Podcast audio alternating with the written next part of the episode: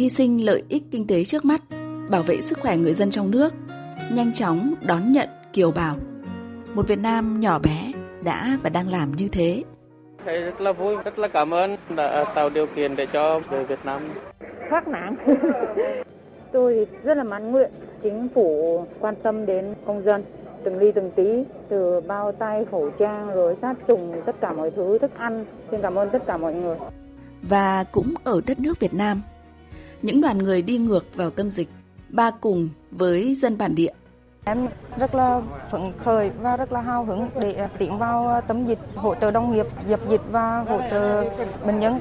Là sinh viên chẳng có lý do gì mà em từ chối hết, mặc dù công việc khá là vất vả. Chiều hôm trước là chúng tôi đã phải lên thực đơn ngày mai chuẩn bị ăn những thứ gì món gì đảm bảo sức khỏe. Tất cả các chị em đều đồng lòng làm công tác hậu cần đến khi nào hết dịch thì thôi. Nơi tuyến đầu hàng vạn chiến sĩ bác sĩ tình nguyện viên tạm quên những giọt mồ hôi những bàn tay nhăn nhúm và rớm máu những vết hằn chằng chịt trên gương mặt làn da những ngày dài con nhỏ thèm hơi sữa. Vợ chồng nhớ nhau con cái mong ngày vùi lòng bố mẹ. Cái tâm lý chung thì ai cũng có cái sợ nhưng mà những lúc như thế này mình phải đặt những cái sợ của mình cất đi để mình động viên bệnh nhân. Nhiều lúc tôi cũng nghĩ à, cũng sợ lây nhiễm nhưng nếu ai cũng sợ thì không biết khi nào mới hết dịch.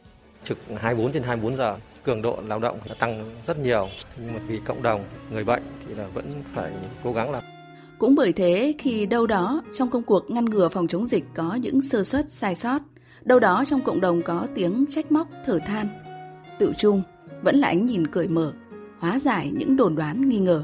Họ đã dũng cảm đi vào tâm dịch để mà họ giúp mình thì trước hết là mình phải hoan nghênh và mình phải cảm ơn nữa. Thì nhiều khi nó có lọt sọt, mới nó đâu phải là chuyện lớn. Thông cảm cho cơ quan quản lý. Bởi vì trước kia chúng ta chưa bao giờ có một cái kịch bản để rút kinh nghiệm. Làm đến đâu chúng ta rút kinh nghiệm đến đó.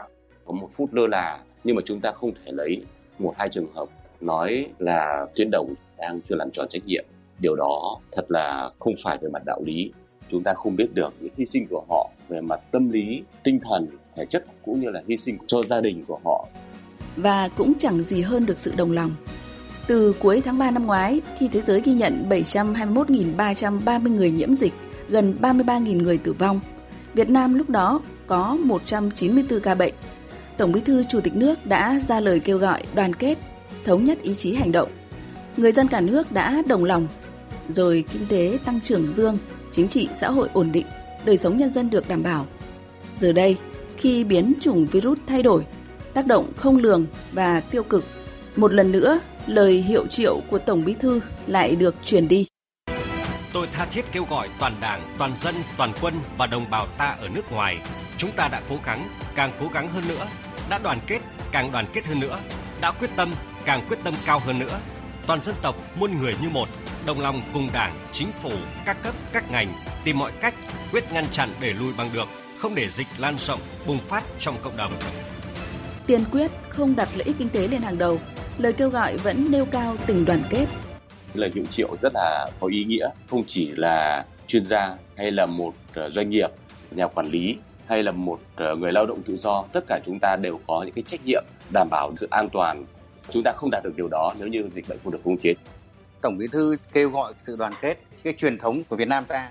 Nếu mà làm được cái việc như thế, làm được theo lời hiệu triệu của Tổng Bí thư, cái thời gian mà chúng ta sẽ khống chế được dịch sẽ không còn bao xa nữa. Lời kêu gọi của Tổng Bí thư được phát đi hơn 2 ngày trước vẫn lay động lòng người những ngày này. Đây là lần thứ hai trong sự nghiệp lãnh đạo Đảng, Tổng Bí thư mong muốn có thể thúc giục lòng người dân Việt vì một ngày không xa chấm dứt cuộc chiến với corona. Tôi yêu đất nước tôi,